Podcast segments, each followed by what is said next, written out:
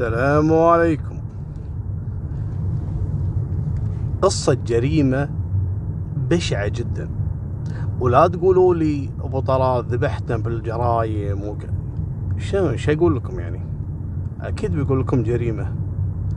لكن إذا واحد ولا اثنين قالوا لي لا تقول لنا قصص جريمة ممكن مزاجه ما له خلق يعني يسمع سوالف يعني يشوف قصص ثانية عندي أنا. قصص ثانية ما هي فيها جريمة يعني.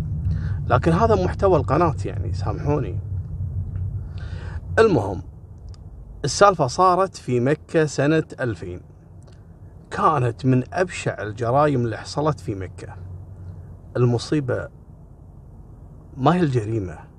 المصيبة الجريمة في مكة وقريبة من الحرم المكي. من كعبة شرفها الله.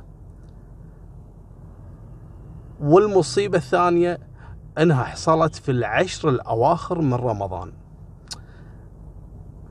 فعلا المجرم خلاص إذا عزم يرتكب جريمة ما يهمه أصلا الظروف اللي هو فيها أو المجتمع اللي فيها. لذلك يجب أن ما تأخذنا الرحمة بالمجرمين. نحاربهم بكل الوسائل. لأن هذا يعني ينسلخ من إنسانيته إذا ارتكب الجريمة. مالكم بالطويلة. ثلاثة باكستانيين. واحد اسمه رحيم الثاني اسمه برويز الثالث اسمه آه، محمد. ثلاث باكستانيين. هذول عندهم شغل business غسيل أموال. وعندهم شقة في جبل يسمونه جبل السودان قريب من الحرم المكي. المهم كانوا عندهم الشقة هذه بس يتجمعون فيها علشان آه، يغسلون الأموال ويحولون فلوس المزورة والأفلام هذه المالية. يحولونها على أحد الدول الخليجية ما بيذكرها ومن هالدولة الخليجية عندهم واحد من جماعتهم كذلك باكستاني يحولهم حق باكستان. ماشي؟ شو اللي حصل؟ هم قعدوا فترة جرايمهم على الخفيف. تزوير سرقات آه، آه، غسيل أموال آه، بس هذا شغلتهم. لكن يوم من الأيام طلع واحد رابع من جماعتهم كذلك وكانوا يدربونه. يعني واحد من الشغيلة عندهم اللي يروح يجيب لهم الأموال فلوس ويرد وكذا. هذا قام فتح له business بروحه. ينقال محمد. محمد هذا صار عنده نشاط خاص فيه. يعني غسل اموال ويزور وكذا ويسوي الجرائم بروحه. زعلوا هالعصابة الثلاثة الباكستانيين. قاموا اتصلوا عليه قالوا له تعال الشقة اللي موجودة بجبل السودان. لما حضر عندهم قالوا له أقعد نبيك موضوع صار شد بينهم بين كلام وواجهوه بالموضوع وكذا ولا وكذا وهذا شغلي. قالوا له ماشي. يعني أنت الحين تخوننا. قاموا كتفوه وشربوه عصير. العصير شنو فيه؟ فيه حبوب منومة. تصرع البعير. خلوه غصبا عليه يشرب هالعصير. لما شرب الرجال داخ. وغفى. قام أول ما نام قاموا نطوا عليه وخنقوه خنق. لين طلعت روحه. طبعا وهو داش باللاوعي يعني. خلاص غصبا عليه ينام. وهذول يخنقون فيه لين طلعت روحه. الصدمة الثانية إنه سووا فيه. قاموا وقطعوه. خلاص يبي يخفون الجثة. يبي ينهونه من الوجود عشان ما تنكشف الجريمة. وتروح عليهم عمليات البزنس هذه اللي قاعد يشتغلون فيها وكذا. قاموا وقطعوه قطع قطع صغار صغار لين حطوه بأكياس علشان ياخذون هالأكياس هذه ويروحون مشعر عرفات في أحد الساحات الترابية هناك ويدفنونه. أول ما طلعوا من باب الشقة معاهم الأكياس اللي فيها اللحم هذا الهبر اللي سووه هبر ولا هذه اندونيسية. واقفة عند الباب. توها تبي تطق الباب هذول فاتحين الباب وطالعين بالاكياس. أول شيء ما انتبهت إن هالجاس هذه فيها لحم بشر. على بالها لحم يعني. المهم سألت قالت وين محمد؟ منو محمد هذا؟ محمد عشيقها. بينها وبينه علاقة غير شرعية. وهم يعرفونها ويعرفون بحكم علاقتها مع محمد الضحية اللي اقتلوه. فقالوا ادخلي داخل موجود. أول ما دخلت ردوا وراها وسكروا الباب. امسكوها وخنقوها كذلك لين ماتت. قاموا قالوا إحنا خربانة معنا العملية. قاموا كذلك قطعوها. بدل ما تصير خمسة شاس خلوها عشرة شاس لفوهم عدل وخذوهم مشعر عرفات وهناك بالفعل احفروا لهم حفرة ودفنوا الأكياس اللي فيها الجثث. واختفت الجثتين وما حد يدري عنهم. بعد أيام طبعا هم شنو؟ هذه الشقة فقط لل للأعمال الإجرامية هم ساكنين كذلك في أحد البيوت الشعبية القديمة يعني متهالكة. فساكنين فيها. عبارة عن نفس الحوش وفيها غرف وكذا. المهم رجعوا حق بيتهم. وإن الأمور طيبة وما حد حس بالقضيتين اللي صارت اللي هي مقتل محمد الباكستاني وعشيقته الإندونيسية. بعد يومين ثلاثة واحد من أفراد العصابة تلقى اتصال من إندونيسية ثانية. الإندونيسية هذه رفيجة الإندونيسية اللي ذبحوها.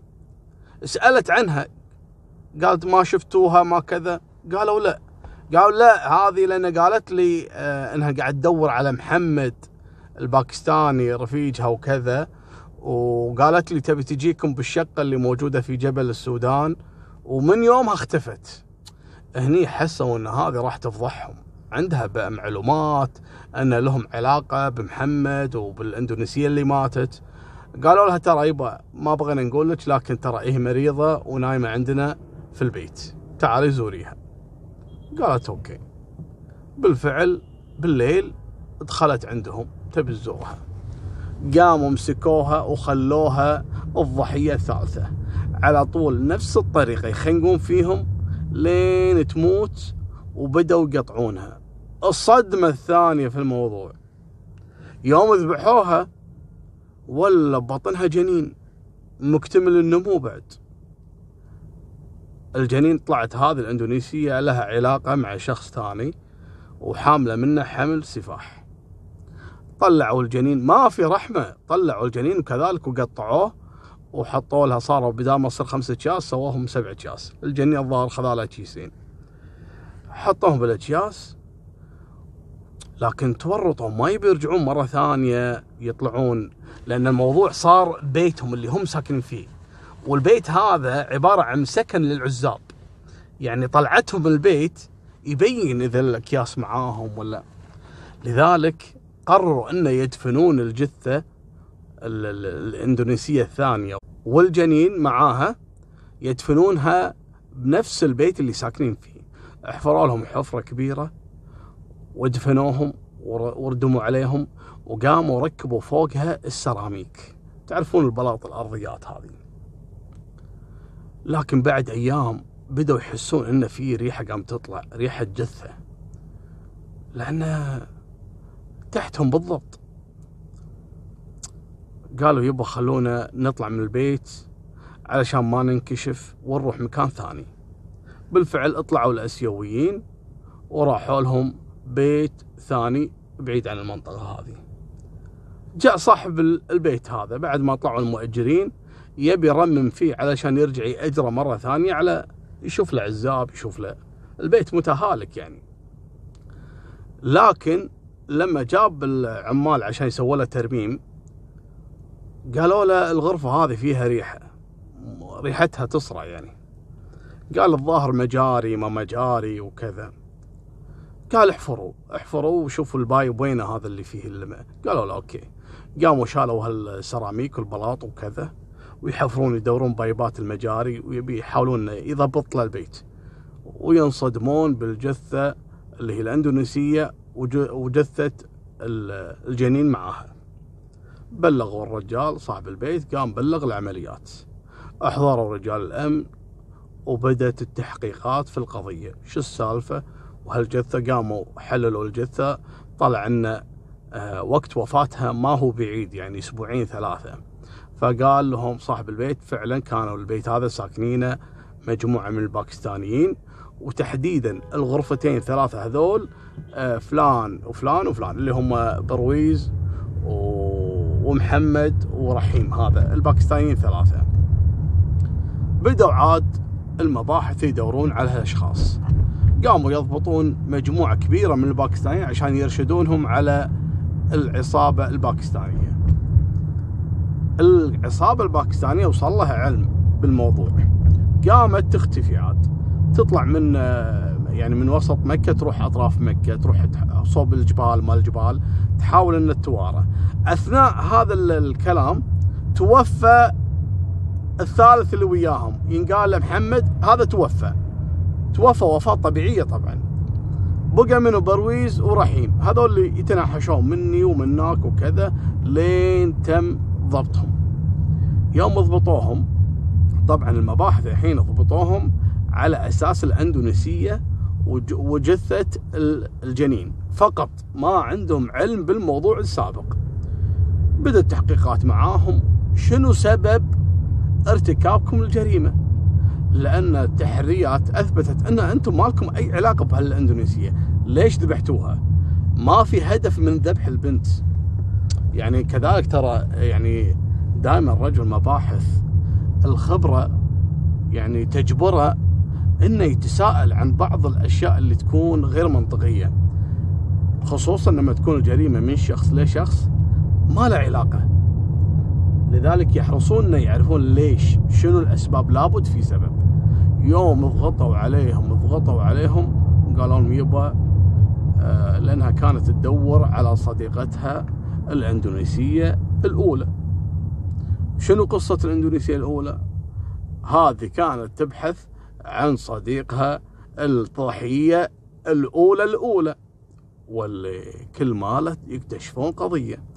اكتشفوا بعدين إن في جثتين تم دفنهم في مشعر آه، عرفات وراحوا حق موقع الجريمة وحفروا وفعلا لقوا الجثتين وصار عندهم الحين أربع ضحايا. مالكم بالطويل القضية صارت في سنة 2000 وبعد 12 سنة من التحقيقات ومن المرافعات تم الحكم على برويز وعلى رحيم بالقتل تعزيرا. وهذا أشد أنواع آه، القصاص. أنه يكون قصاص عن طريق التعزير. وبالفعل في سنة 2012 تم تنفيذ حكم القصاص تعزيرا حتى الموت في آه، برويز ورحيم. وانتهت قصة العصابة الباكستانية اللي تقطع البشر. هذه نهاية سالفتنا وانتظروا بعد شوي قصة أخرى إن شاء الله. وفمان الله مع السلامة.